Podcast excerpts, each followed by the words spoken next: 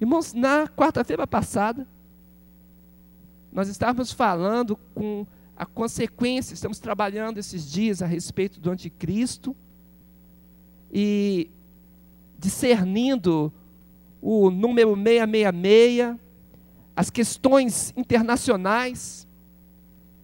Estamos observando que o Apocalipse, que o livro de Daniel, a profecia de Daniel, de Jeremias, Ezequiel, na realidade, às vezes se parece muito com a nossa página de jornal.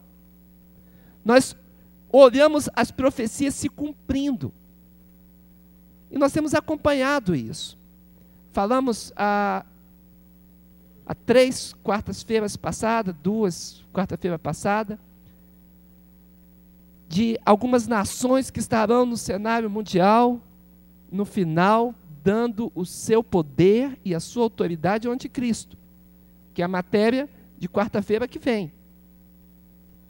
Na quarta passada, nós tratamos a respeito do que dizem erroneamente a respeito de Cristo.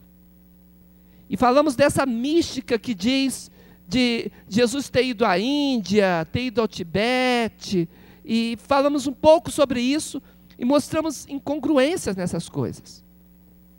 E hoje continuando essa palavra, nós vamos observar que a rejeição de Jesus Cristo como Deus, a rejeição de Jesus Cristo como redentor, tem a ver com um egoísmo humano.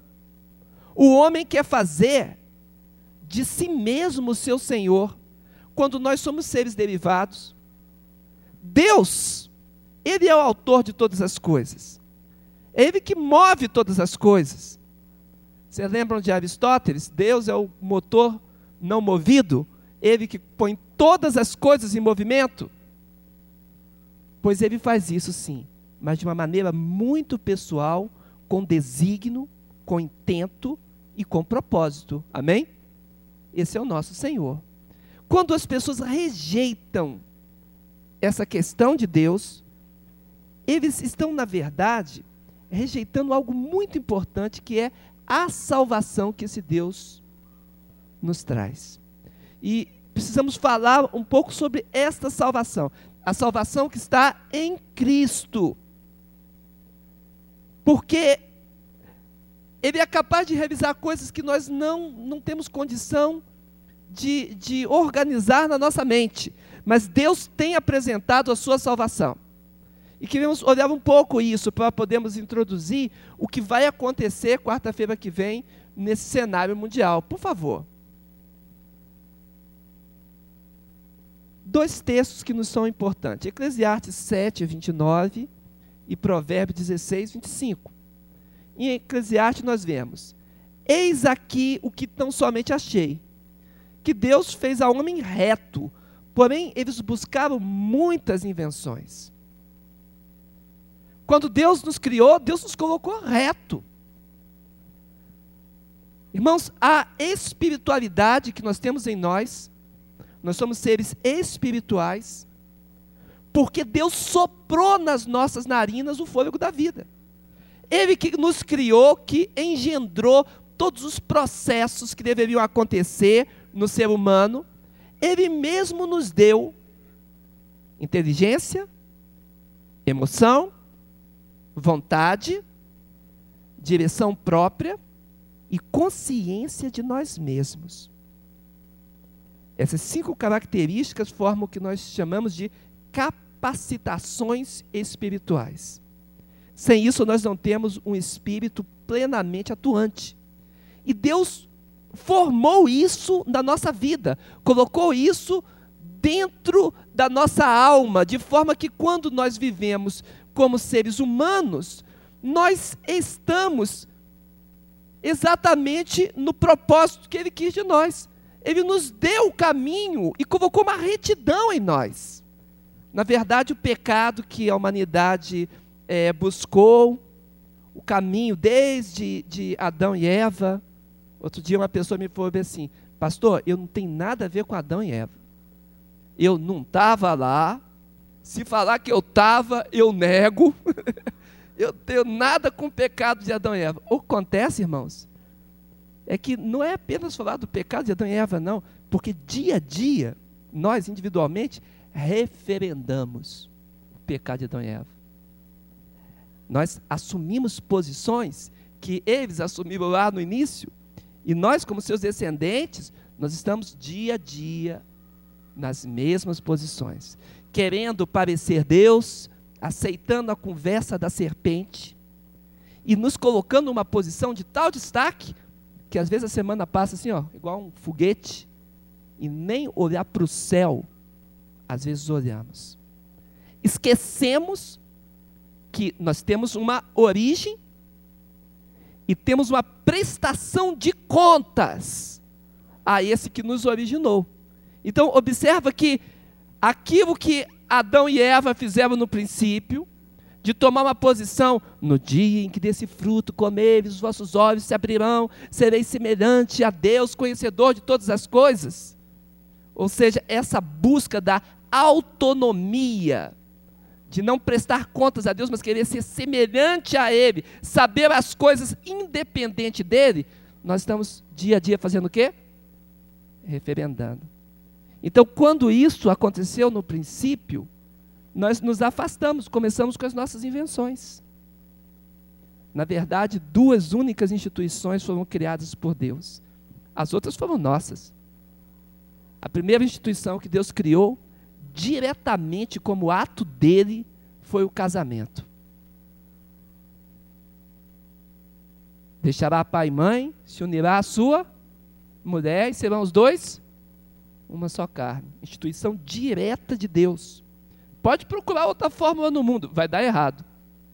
A instituição que Deus criou no início, para que a família surgisse daí, Deus planejou retamente.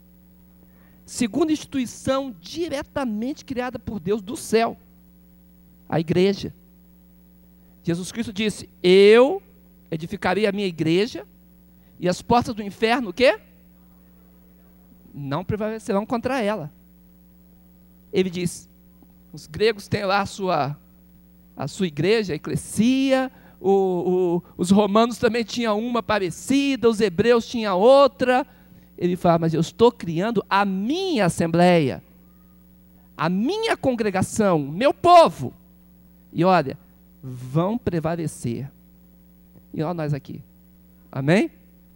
Prevalecendo por aquilo que o Senhor instituiu. E muitas outras coisas, irmãos, que o homem coloca o seu dedo no meio, as invenções estão aí.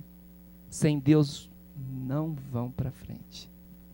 Então, quando Deus criou, criou de fato o homem reto. Provérbio 16, 25.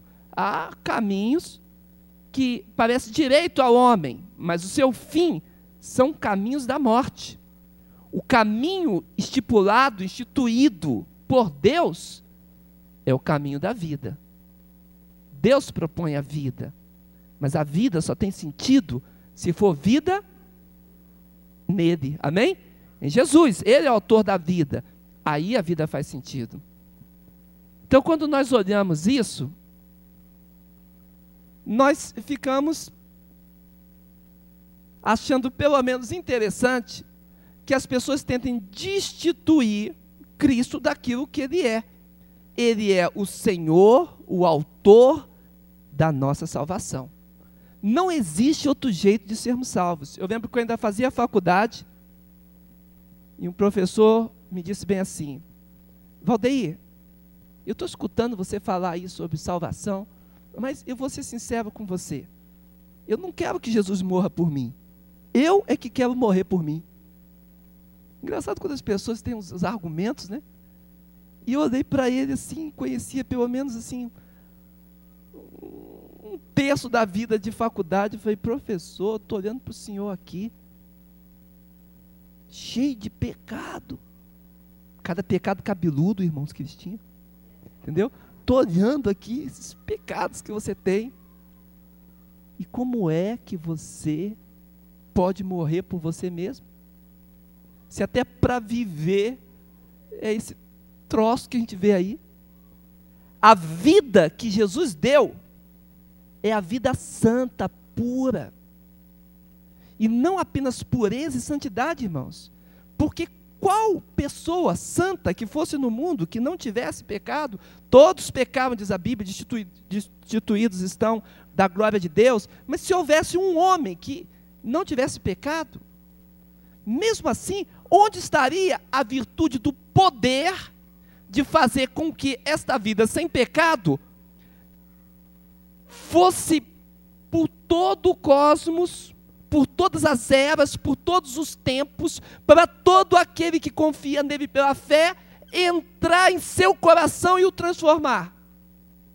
Mesmo que houvesse uma vida santa, uma vida pura, onde estaria a virtude divina de vir com força e autoridade e arrancar as trevas, fazer passar, desanuviar, retirar de dentro, irmãos, as densas trevas para fazer brilhar a luz. Pois Jesus Cristo, Filho de Deus, Deus de Deus, Senhor dos Senhores, só Ele poderia fazer isso. E foi o que ele fez. Quando ele se apresentou, ele então trouxe para nós a esperança da salvação. Então, quando alguém rejeita o Cristo da Bíblia, esse Cristo da virtude, não o Cristo da lenda, não o Cristo da, da, das historinhas, mas o Cristo da Bíblia, conforme ele se apresenta, o Cristo que a essência é poder, é divino. Quando nós vemos esse Senhor, nós temos salvação, mas se ele é rejeitado, aquilo que ele fez e aquilo que ele oferece também cai por terra. E esse é o grande problema com, com esta onda de teorias que nós vimos na quarta-feira passada. Anunciam por aí uma autossalvação, um conceito de, de, de, de mente positiva, que é bom para algumas coisas, mas não flui para experiência espiritual. Vou dar um exemplo para você.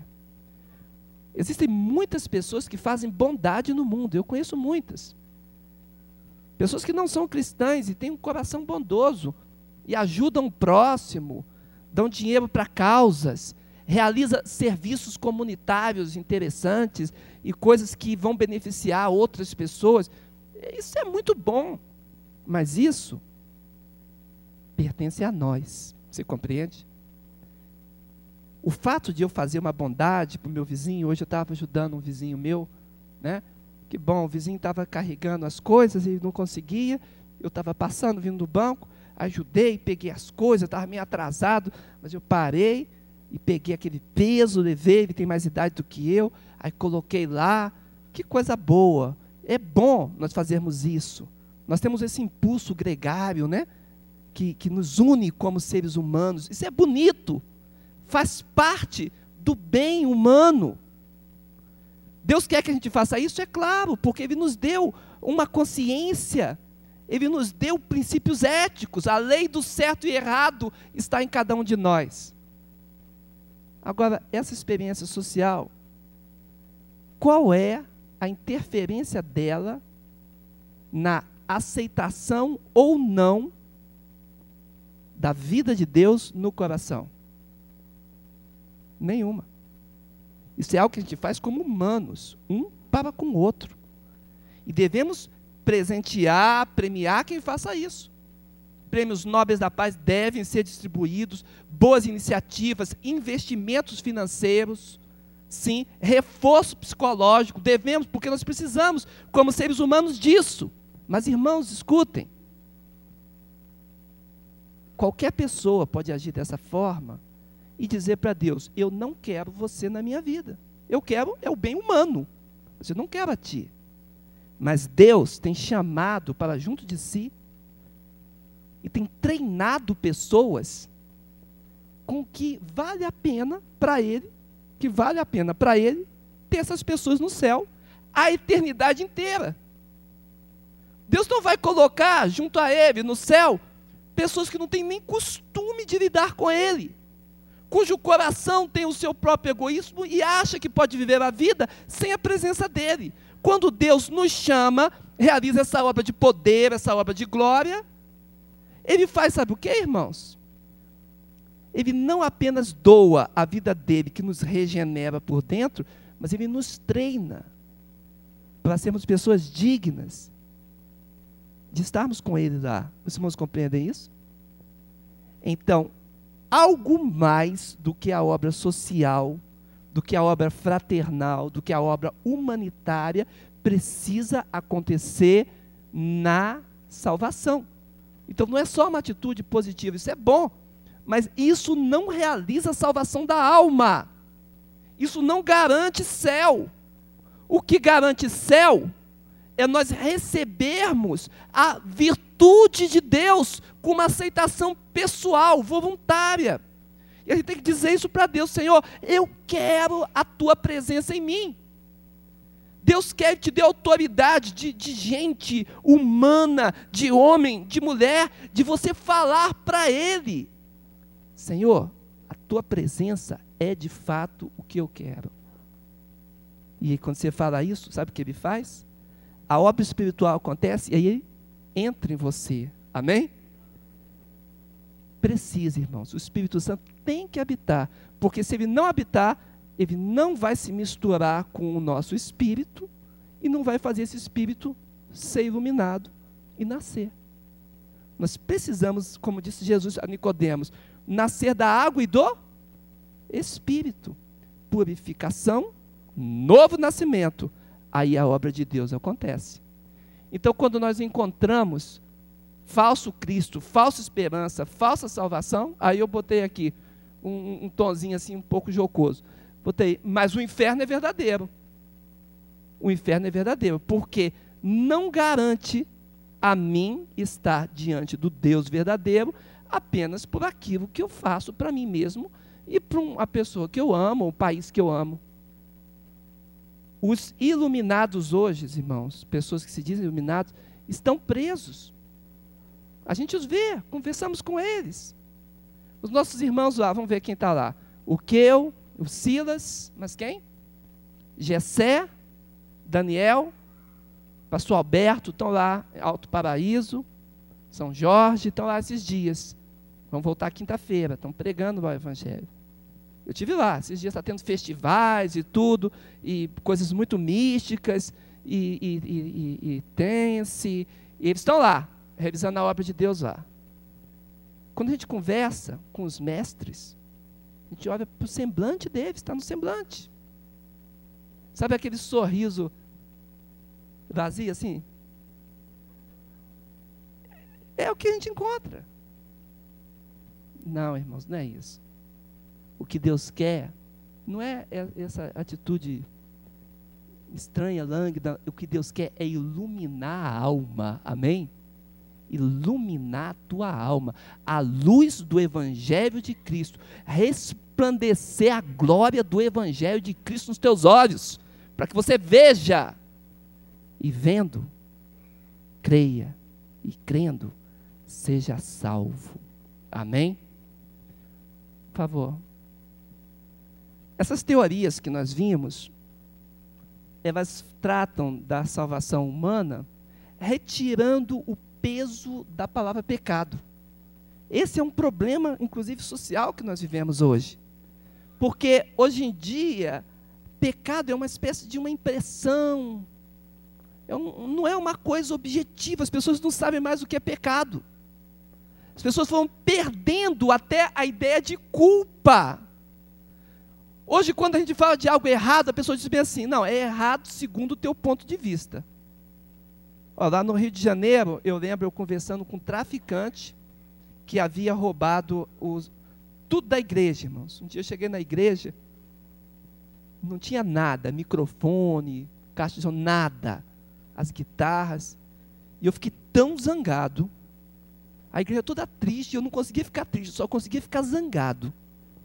Aí eu peguei e falei, vou agora mesmo lá no movimento.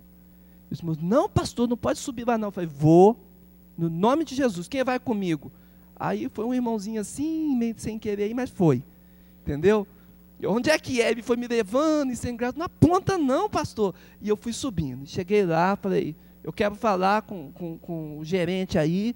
E, e, e eles apresentaram o sujeito lá. E eu falei, como é que você se atreve a entrar na igreja e roubar tudo da igreja? Casa de Deus, como é que você se atreve? Ele falou, calma, calma, quem é o senhor? O senhor está nervoso. Traz uma água para ele. Entendeu?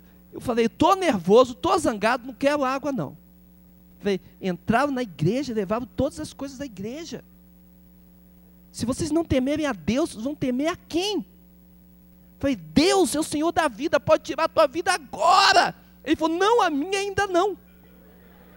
E eu falei, olha, eu quero dizer ao Senhor, eu quero todas as coisas de volta da igreja. Estou falando no nome de Jesus, eu quero tudo de volta. Mas eu nem sei quem fez isso, mas vocês devem conhecer. Quero tudo de volta. E eu vou começar a clamar ao Deus do céu. Aí desci. Aí quando cheguei na igreja, ficamos orando, fizemos o trabalho da manhã. Quando chegou de tarde, parece a Kombi lá. Irmão, desceu um monte de coisa. Veio duas guitarras a mais. Oh, Jesus! Duas guitarras a mais e um microfone. Aí eu falei, irmãos, o que, que é isso? Aí pedi para subirem lá, o diácono subiram com as coisas de novo para lá, né? Aí falou, não, mas que a gente não sabe o que é, pode ficar. O diácono, não, o pastor falou que não quer nada que não é, de, não é da igreja, entendeu? Não quer nada. Os crentes costumam comprar as coisas e com o dinheiro que Deus abençoa, não queremos nada, devolvemos lá. Mas o fato, irmãos, que Onde é que está o conceito das pessoas? Sabe, de pecado, de coisa errada, temor de Deus. Quando sumiu essa, essa palavra, foi destituída. Quem tem destituído essa palavra são as seitas místicas. Tem destituído. Outro dia eu ouvi uma pessoa falando assim: Ah, Fulano morreu, está fazendo uma viagem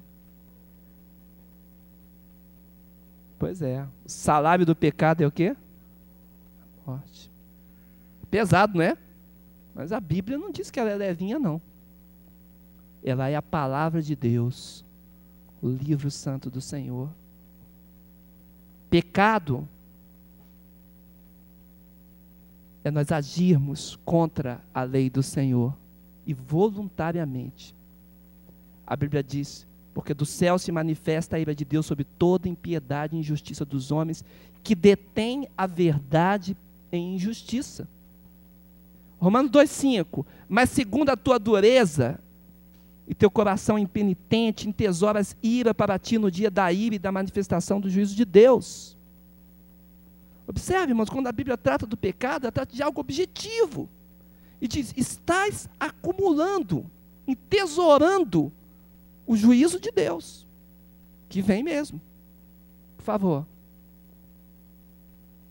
Pecado é uma concepção religiosa. O que acontece? Hoje, essa concepção religiosa, bíblica, espiritual, está sendo diluída. A gente fala de crime, crime é contra o Estado. A gente fala de imoralidade, contra a sociedade. Mas quando alguém fala assim, é pecado, meu filho, não faz isso não. Está falando contra quem? Contra Deus. Então, o que acontece é que essas coisas foram perdendo. Eu não estou dizendo aqui, irmãos, que crime e imoralidade não seja pecado. São pecado. Estou falando do conceito. São pecado por quê? Porque tanto o Estado quanto a sociedade elas estão dentro do âmbito da operação do governo de Deus. É Deus que governa por trás de todas as coisas. Quando o Estado não corresponde à lei de Deus, Deus julga o Estado. Quantos reinos já caíram? Quantos estão caindo por aí?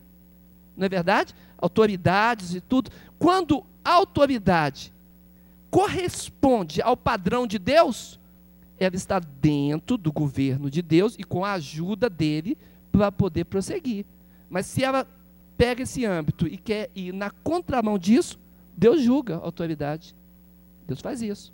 Então, o que nós estamos dizendo aqui? Não é que essas coisas não são pecado, é que a noção de pecado é algo religioso. E como o mundo está ficando religioso, como ao invés da religião, as pessoas têm uma filosofia da religião, eles estão perdendo completamente a noção de culpa. No mundo sem uma ideia definida de um Deus único, a ideia de pecado não tem significado. Quanto mais eu diluir um conceito monoteísta, vocês lembram da pregação de domingo? As pessoas botam muitos deuses, né? Aí dilui. Até o poder da fé é diluído, porque muitos deuses, muitos espíritos. E elas vão perdendo o alvo. E perdendo o alvo, elas não têm mais como se apresentar perante Deus. E a sociedade, quando vai perdendo essa unidade de um único Deus, a ideia do pecado dilui também das mentes, dos corações e vai desaparecendo. E o que, que sobra? Sobra anarquia. O que, que sobra? Essa incredulidade que sobra, irmãos, não é apenas não crer, é um posicionamento do coração perverso contra o governo e a vontade de Deus. Por favor.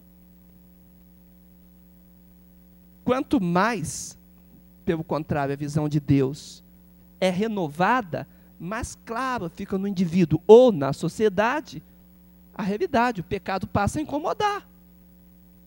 Eu estudo a palavra de Deus, eu fico incomodado com o pecado. Eu dou uma palavra estranha para um filho meu, cadê a Sarinha? Faz assim, sabe, minha filhinha, né? Hoje eu olhei para Sara, aí lembrei de umas coisinhas, falei, Sara, ó, papai te ama de verdade, tá?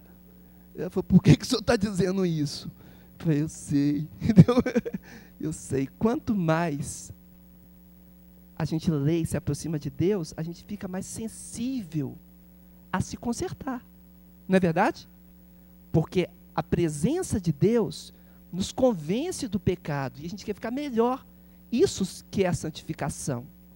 Quando nós não buscamos isso, nós diminuímos a moralidade e a sociedade como um todo também. É por isso que, olha o menino da janela, joga o menino da janela, não é assim? Vai para a balada, esquece a criança dentro do carro, fica assando lá, né? Esquece, bebezinho. Irmãos, por que está acontecendo isso? Por que está acontecendo? A criança, aqui na Zanorte mesmo, colégio perto da gente aqui, pegou um, foi uma maçã, e tum, jogou na cabeça da professora. Pergunta se ela quer dar aula de novo. O que está vendo? A nossa sociedade, ela está perdendo a noção do Deus verdadeiro. E perdendo a noção de Deus, ela perde a noção do pecado perdendo a noção do pecado, nós temos aí anomia. Cada um faz o que quer, tudo é relativo. Os irmãos estão entendendo o que eu estou dizendo? Por isso, quando nós falamos do que estão tentando no movimento de desconstrução, é o movimento hermenêutico né, das ciências humanas, fazer a desconstrução de tantas, tantas coisas, estão desconstruindo Jesus Cristo. E estão construindo como querem. Jesus a luz da nova era. Jesus Cristo psicólogo, o maior psicólogo que já existe. Jesus o maior administrador. Jesus o, o, o maior é, é, gerente de vendas. Jesus, cada um constrói Jesus como quer. E quem é Jesus? É o Senhor Deus. Amém. Então o que, que nós estamos fazendo com a nossa sociedade? Estamos perdendo o referencial de Deus, só que nós viemos dele. Então nós acabamos perdendo o nosso próprio referencial. E aí é a crise. Quando a igreja é instada, chamada a Deus para pregar o evangelho, é isso que a igreja tem que falar, mostrar quem é Deus, o que, que é o pecado, qual é a sua realidade, e instar, clamar para que haja arrependimento. Porque só com arrependimento é que Jesus entra no coração. Amém? E vou ficar por aqui. Amém? Depois a gente continua. Próxima quarta. Amém. Feche os teus olhos, por favor. Eu vou fazer o mesmo. Senhor Deus, nós estamos falando coisas santas, Senhor. Estamos lidando com a tua palavra. E a tua palavra, Senhor amado, ela nos convence do pecado, da justiça e do juízo, porque o teu espírito está agindo através dela. E esta é a função do teu Espírito Santo. E nós pedimos que o Senhor trate conosco, Pai. Oh, Senhor, perante ti nós nos curvamos, clamamos ao Deus do céu, porque precisamos de ti, Senhor. Nós clamamos, Senhor amado, que a tua mão seja forte na nossa vida, nos enchendo de coragem, de vigor, Senhor, de ousadia, para seguirmos em frente. Ó Senhor, lutarmos contra a onda de coisas que estão à nossa frente e dizermos que Jesus Cristo é o Senhor para a glória de Deus Pai. Ó Senhor, sermos desafiados pelo Teu Espírito Santo e nos rendermos a esse desafio, Senhor.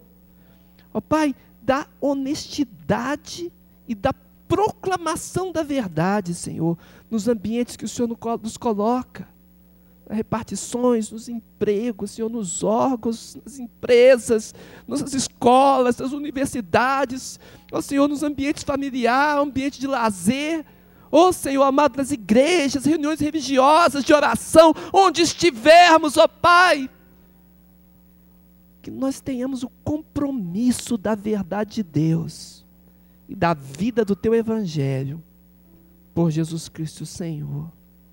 É no nome dele que nós clamamos. Amém, Pai. Amém, irmãos? Louvado seja o Senhor.